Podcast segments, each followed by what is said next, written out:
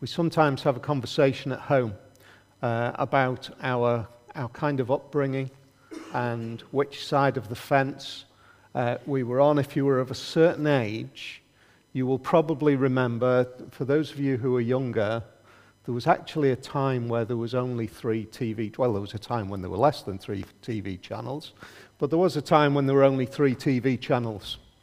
And uh, you were pretty much defined by which TV channel you, of children's programs you tended to watch. You were either a BBC watcher or you were an ITV watcher. And if you were a BBC watcher, you watched Blue Peter. And if you were an ITV watcher, you watched Magpie, or Tiswas, or Swap Shop on a Saturday morning. That's the way things were.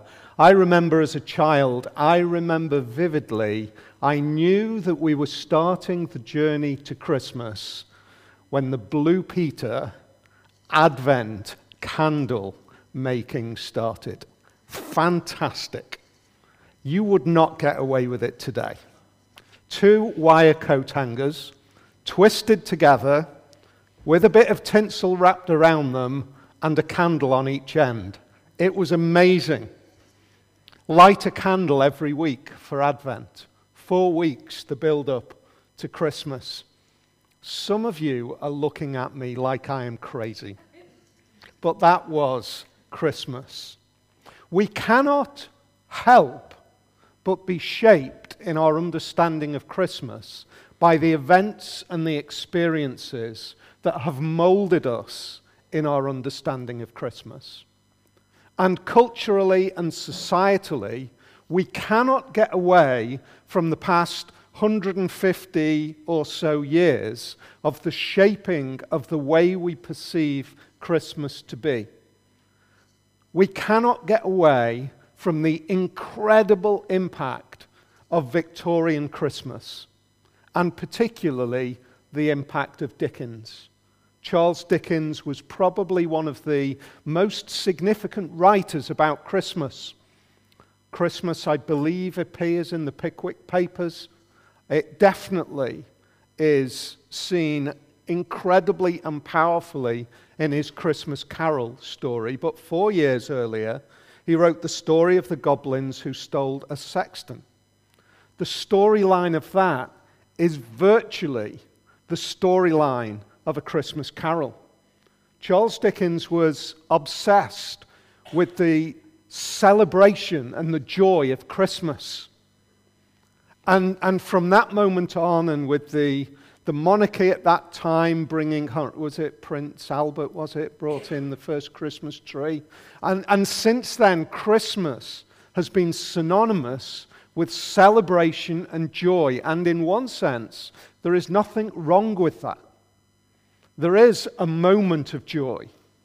But on our journey for Christmas, I would want us not to be shaped by our history, not to be shaped whether we were BBC or ITV, not to be shaped whether we were Dickens, but shaped by what the Bible speaks to us about Christmas.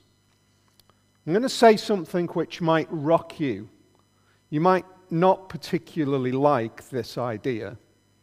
But Christmas, Advent, is actually about violence, darkness, and hope. That's what Advent is actually about. Now, we love the hope bit, we love the Christmas celebration.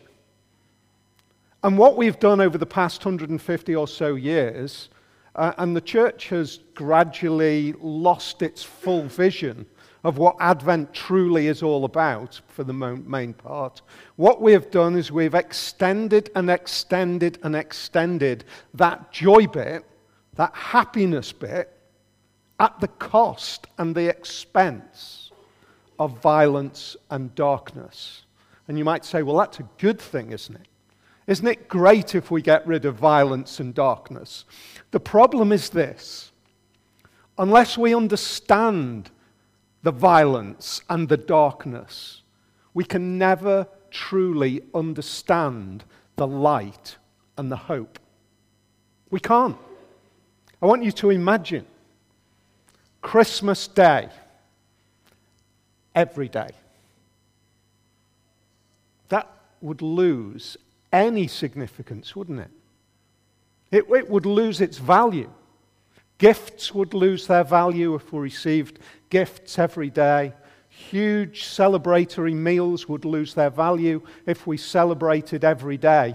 It is precisely the contrast from the normal which makes celebrations a time of celebration. And likewise, unless we understand the true nature, the darkness and the violence that the Bible shows to us, we will lose sight completely of the hope that Advent communicates to us. And so, for that reason, I want us to take a journey way back and see Advent portrayed for us. That's what this text is actually all about. It is Advent portrayed for us. And we're going to see it in three ways reducing the violence of Advent limits our hope. Secondly, recognizing the violence of, of Advent places this moment in world history. And thirdly, embracing the violence of Advent anticipates a greater violent hope. That sounds all very confusing and complex, doesn't it? So let's just go through it bit by bit. First thing I want to do is in the middle of violence, I want to release hope. Let's release hope. We come to this text, Daniel chapter 2, and we find our character, Daniel, or as we see, uh, Belteshazzar, we see in verse 26, he's also called Belteshazzar. We see uh, exiles from Jerusalem, Daniel is one of them, around about 600 years before Jesus in Babylon. That's where they are. They are in a place of exile, but they are in a place of incredible significance. Babylon, the center of the greatest empire in the world at that moment in time. We see Daniel dragged into the epicenter of power. We see a moment of incredible significance because the king has a terrible dream. You know, the dream that Nebuchadnezzar has, I would think, is a dream which is dreamt by so many who have reached the top and are filled with fear. Where else can we go? You don't actually have to be a multi billionaire to be in the place of Nebuchadnezzar. You can be in a place where you think, finally, finally it's all come together. Finally, I'm secure. Finally, everything is in place. And yet, we all know that when we are at that moment of security and everything under control, we know that in the darkness of the night, our greatest fears run rampant in our minds and in our dreams. And that's what's going on for Nebuchadnezzar. He has a dream, and the implication, the chapter is a fantastic chapter, chapter 2. Go home and read it, but it was so long we didn't have a chance to really read it all. It seems as though he's not quite clear what that dream was, and definitely he doesn't understand. What does it mean? What am I, what am I being told? And so he goes to the wisest people in Babylon at the time, and he demands I need to know, at pain of death, what this dream is all about. That's how serious he views this. There is immediate and intense mortal threat for the wisest in the land if they are not able to interpret the dream of Nebuchadnezzar, and it seems even tell him what the dream was. Tell, tell me what the dream was and tell me what it means. It's, do you have one of those moments? Do you have one of those moments? We call it when, our, when we break our dream. when somebody says something or something happens the next day and it all kind of comes rushing in. I think Nebuchadnezzar was looking for that moment. I want you to break my dream and tell me what it means. And if you don't, I am going to kill you. It seems that Arioch, maybe he is he's certainly well connected. He's in charge of the, uh, the exiles. It seems as though Arioch has relationships, friendships with the rich and the powerful and with the wise who are now under threat. And in verse 25, we see the uh, Arioch takes Daniel to the king. And he says to the king, Don't kill these men. I have found among the exiles from Judah someone, I, have found a man from among the exiles of Judah who can tell the king what his dream means. That is really smart. Really smart. I think Arioch probably had a hunch that maybe he could.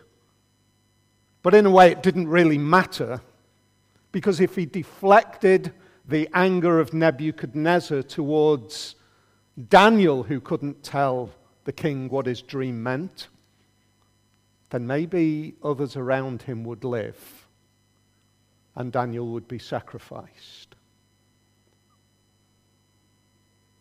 And what we see is that Daniel goes to the king at the very peak of power in the world. Let, us not kid ourselves that what we see in the language of Nebuchadnezzar is not unusual when we see power wielding its hand in this world. Tell me what it means, or I'll kill you.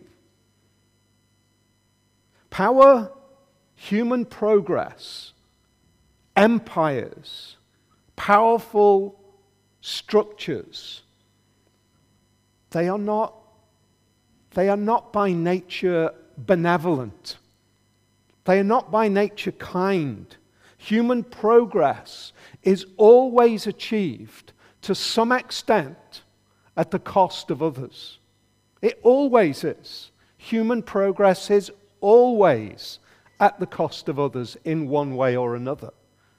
And here we have Daniel, this exile, being dragged in before the king, the most powerful man in the whole of the world at that moment in time, and it is demanded that he tells the king the dream. What unfolds is an incredible image. Daniel tells him about his dream of a great statue made of gold and silver, bronze and iron, and iron and clay. And he makes it clear to Nebuchadnezzar you need to understand Nebuchadnezzar that what you see is a representation of power and empire, a great statue, something which the ancient world would immediately have embraced.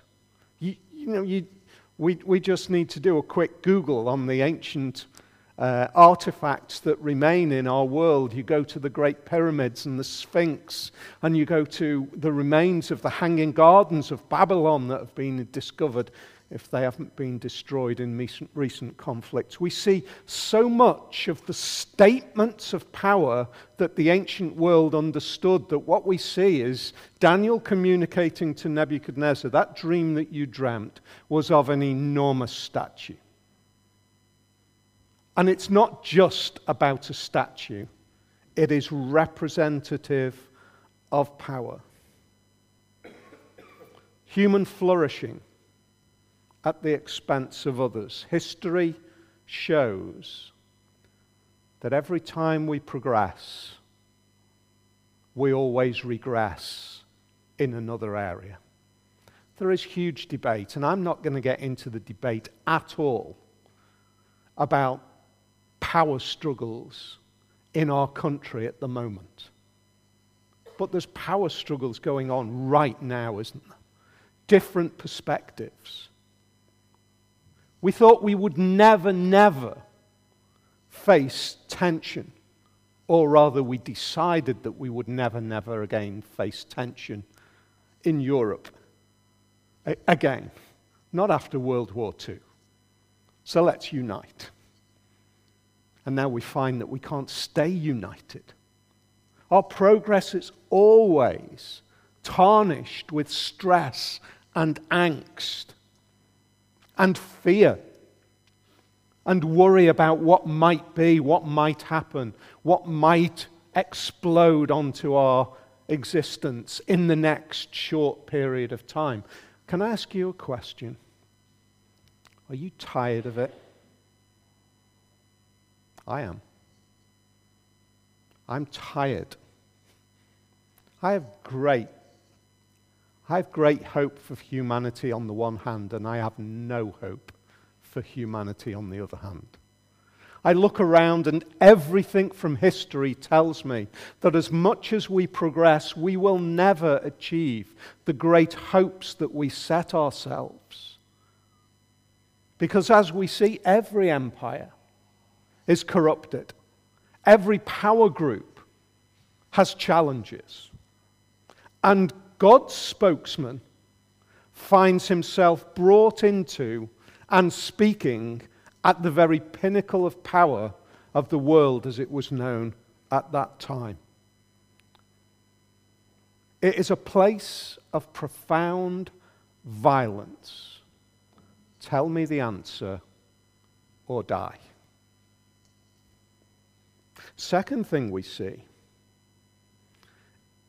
is that this moment, which reflects our Advent season, places ourselves in world history.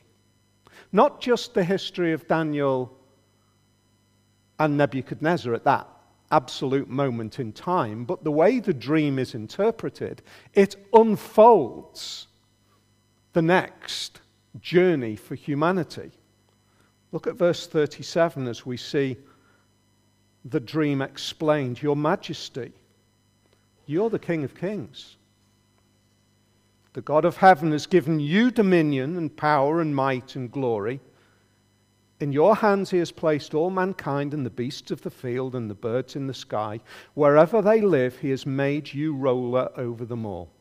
You are that head of gold. Can you imagine Nebuchadnezzar at that moment in time? You've just described this incredible statue and the head, the glorious head made of gold. Daniel says, You're that head of gold. I think Nebuchadnezzar in that moment was really excited. You're that head of gold. After you, another kingdom will arise inferior to yours. Next, a third kingdom, one of bronze, will rule over the whole earth. Finally, there will be a fourth kingdom, strong as iron, for iron breaks and smashes everything. And as iron breaks things to pieces, so it will crush and break all the others, just as you saw that the feet and toes were partly of baked clay and partly of iron, so this will be a divided kingdom, yet it will have some of the strength of iron in it, even as you saw iron mixed with clay. As the toes were partly iron and cl- partly clay, so this kingdom will be partly strong and partly brittle. And just as you saw the iron mixed with baked clay, so the, picture, the people will be a mixture and will not remain united any more than iron mixes with clay. Nebuchadnezzar, you are that golden head. But do you see what Daniel is saying? There are going to come more kingdoms. There are going to come more empires. That, that golden head, which you might at this moment be so, so proud of, is going to be replaced. It will not last. It will be replaced with silver, which will be replaced with bronze, which will be replaced with, with iron and clay. And so, in that moment, by the, by the words of God through Daniel, God speaks into that situation the next unfolding of human history. It is an incredible statement. The general consensus is this that the gold is Babylon, that the silver is the Medes and Persians, that the bronze is the Greeks, and the iron and clay is the Romans. A little bit of debate about what it means, whether the iron and clay was actually the Greeks and Romans, and whether the thighs were bronze of bronze were the Persians. Do you know what? It doesn't matter in one sense. In one sense. What Daniel is saying is this kingdoms will rise and kingdoms will fall. Nebuchadnezzar, your kingdom will fall. You think you are supreme, but you will not last. We owe so much to the empires of the past. Babylon, famous for its scientific progress. Do you know Babylon gave us the 24 hour day? Babylon gave us 360 degrees to a circle. Things that we now still rely on in, in understanding and explaining our world. We, we lean back to the Babylonian Empire, and yet at the same time, it was an empire known, for violence and aggression. Do you, see the, do you see the crisis? On the one hand, it brings great, on the other hand, it brings horror. Medo Persian absolute mathematic geniuses. They brought us currency and banking. The Greeks, philosophy, political structures and thinking, society and citizenship. The Romans, political, political administration, governance and legal structures architecture, the way to build. Look at what we lean back into, which has been for human flourishing, and yet at the same time, every, every one of those empires were filled with corruption and self centeredness and oppression and horror. You see the way Daniel is unfolding to Nebuchadnezzar. You might bring greatness, and yet you bring horror. And that is why I think we feel tired. We feel tired because the next great thing, as great as it might be, brings difficulty and hardship in some way. And the great empires which thrive and flourish and seem as though they are invincible eventually fall apart. What are the empires of today? What did the empires back then do? Empires back then changed our world wherever we were within the empire. Rome, if you've been to Rome, beautiful city, incredible, beautiful city when you look at what it must have been at that time. But Rome had a profound impact on Yorkshire. thousands of miles away. And yet it had a profound impact. What are our empires of today that have profound impacts on the way we live our day now? I think they're arguably digital, aren't they? Things that seem unstoppable, which are changing the way we live. Who would have thought that a grocer's shop or a hardware store of 50 or 60 years could ever be changed. How can you ever change? I think I'm trying to remember what the one that I used to, it was a magical place for me as a kid, the hardware store in our village. The whole, the whole nine yards, wooden floor. As you walked in, it smelt of oil. It's brilliant smelt of oil. And if you asked for whatever it was, the most strange, obscure fitting and fixture. Mr. Nutt, Mr. Nut or whatever his name is, he'd go upstairs and he'd bring it down, and I'd be able to fix my go kart or whatever it was that I was working on at the time. And it seemed, how could you ever replace this? How could you change that world? You create something called Amazon. And we change the world and places like that that were so seemingly invincible and necessary for our lives disappear. And power and wealth is redirected somewhere else. That's the empire of today. Do you know what this tells us? Those empires one day will fall apart. The invincible will fall apart one day. But what do empires do according to our history and what we see here? They oppress. They do not bring hope completely. They bring an ordering, but they do not bring hope. But what we also see is that God is unfolding to Nebuchadnezzar precisely what happens over the next hundreds of years. Our God or the God of the Bible is a God who is engaged in the reality of this world. Do you think God has disappeared? Do you think God is now disconnected from the advances and the developments of the world that we live in? Unconcerned? Not at all. I guess Daniel might have thought as he was dragged into exile in Babylon. Where's our God now? Where is our God now? Because everything that I understood of God has been ripped apart. And I'm dragged off now into Babylon, and all of our hope has disappeared. And yet, God, behind the scenes, is working in His historical and eternal workshop to construct the events that will bring about the most dramatic event in history. And what is that? Advent. And it's here. The season that we are celebrating now and entering into is spoken of in this chapter.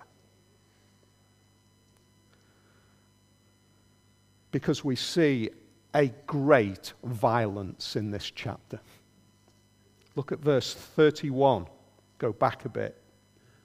Here's our Babylon Christmas message. While you were watching, watching this great statue, while you were watching this statue, a rock was cut out, but not by human hands. It struck the statue on its feet of iron and clay and smashed them. Then the iron, the clay, the bronze, the silver, and the gold were all broken to pieces and became like chaff on a threshing floor in the summer. The wind swept them away without leaving a trace, but the rock that struck the statue became a huge mountain and filled the whole earth. That is an incredible picture. I remember as a child, Jason and the Argonauts. Fantastic. Jason jumps off the ship and runs. Is it Jason? I think it's Jason. Runs up behind the, gi- the great giant with the sword and shield, and he, he undoes a plug in the heel of the giant. And, and a whole load of water comes rushing out, and the giant seems to just crumble and shatter and break off into pieces. It's just that kind of image. But it's not breaking open and undoing and letting water pour out. It's a rock not cut by human hands which breaks away and smashes the feet. And what Daniel is saying every empire which rests on the previous, which rests on the previous, will be shattered by a rock which is not cut by human hands. Do you see the contrast that Daniel is making? We have a statue which is quite clearly cut by human hands. It is an idol. It is representative of everything that humanity has achieved. And it is smashed by a stone that is cut and not by human hands. Something outside of human power and authority breaks in and crushes and destroys every power of this earth. That is the violence of Christmas. That's what Jesus is. He is the rock. He is the rock, not cut from human hands. He is the rock that smashes into the feet. And the power that seemed to be overwhelming becomes like dust. Paul puts it like this to the Galatians. In chapter 4 and verse 4, he says this But when the set time had fully come, God sent his Son, born of a woman, born under the law. God sent his Son, not formed by human hands. Yes, in our world, but not formed by human hands. Who broke in and smashed the kingdom. And every previous kingdom that was represented in that statue, every human power which is represented in that statue, comes crashing down because of a rock that breaks away and then becomes a great mountain and replaces every kingdom. That's the violence of Christmas. That's the violence of the Advent season. The violence which says this that God has purposed to break the oppressive violence of every empire that is represented in this world, and he will smash that power by the power of Jesus. He will smash that power because he is a judging God. He is a God who will judge oppression.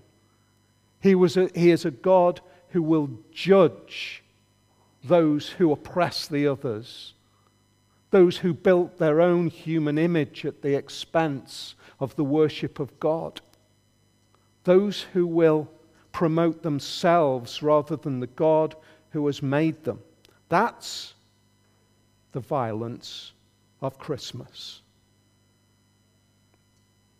Verse 44. In the time of those kings, the God of heaven will set up a kingdom that will never be destroyed. Nor will it, uh, nor will it be left to another people. It will crush all those kingdoms and bring them to an end, but it will itself endure forever. This is the meaning of the vision of the rock cut out of a mountain, but not by human hands a rock that broke the iron, the bronze, the clay, the silver, and the gold to pieces. The great God has shown the king what will take place in the future. The dream is true, and its interpretation is trustworthy. What an incredible statement that God makes to King Nebuchadnezzar hundreds of years before Jesus smashes the Roman Empire and brings to about a kingdom which will never be replaced. Revelation chapter 11 and verse 15 says this. It kind of looks back to the moment of Jesus in the face of all of the empires that have played their part in the history of the world. The seventh angel sounded his trumpet, and there were loud voices in heaven which said, The kingdom of the world has become the kingdom of our Lord and of his Messiah. Do you see what the, the statement of Christmas is? Christmas is all about a new kingdom and the smashing of every human kingdom. And the bringing about of the kingdom of our Lord and of his Messiah, and he will reign forever and ever. That is the best news that we can ever hear. Because no power and no authority made by human hands can ever be truly kind and benevolent and just. It cannot be. And yet, the kingdom of Jesus can be and must be. Let me talk as we close about that violence. You see, the violence that we see portrayed as that rock smashes into the kingdom at the bottom of the feet. It's not a, king, it's not a violence which comes about by some powerful, mighty interception. Or at least it doesn't seem so. It is the violence of the Father who determines to crush his own Son. The violence of the Father who determines to crush his own Son. You see, the purpose of the rock being broken away and bringing violence to every empire was so that justice would be done and judgment would be made. Somebody has to be judged. And God says, for that to occur and for me to be grace filled, it will be my son. And Isaiah chapter 53, written not far from this kind of time, says this Yet it was the Lord's will to crush him. It was the Lord's will to crush him and cause him to suffer.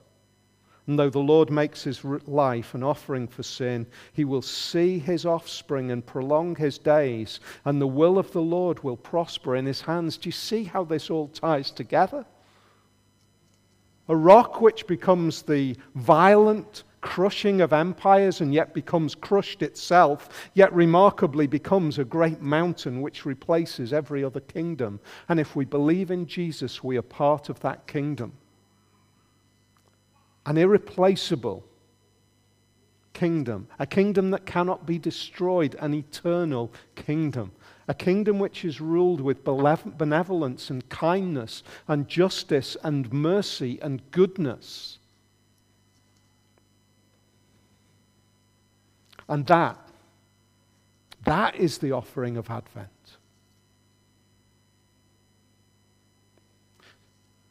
Do you know, I wonder whether we hear that offer.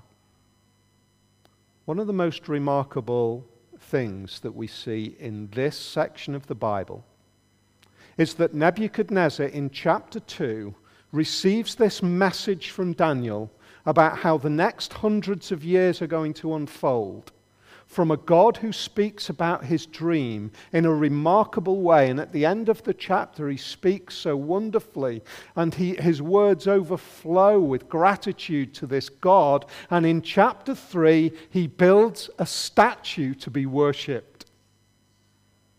Isn't that remarkable?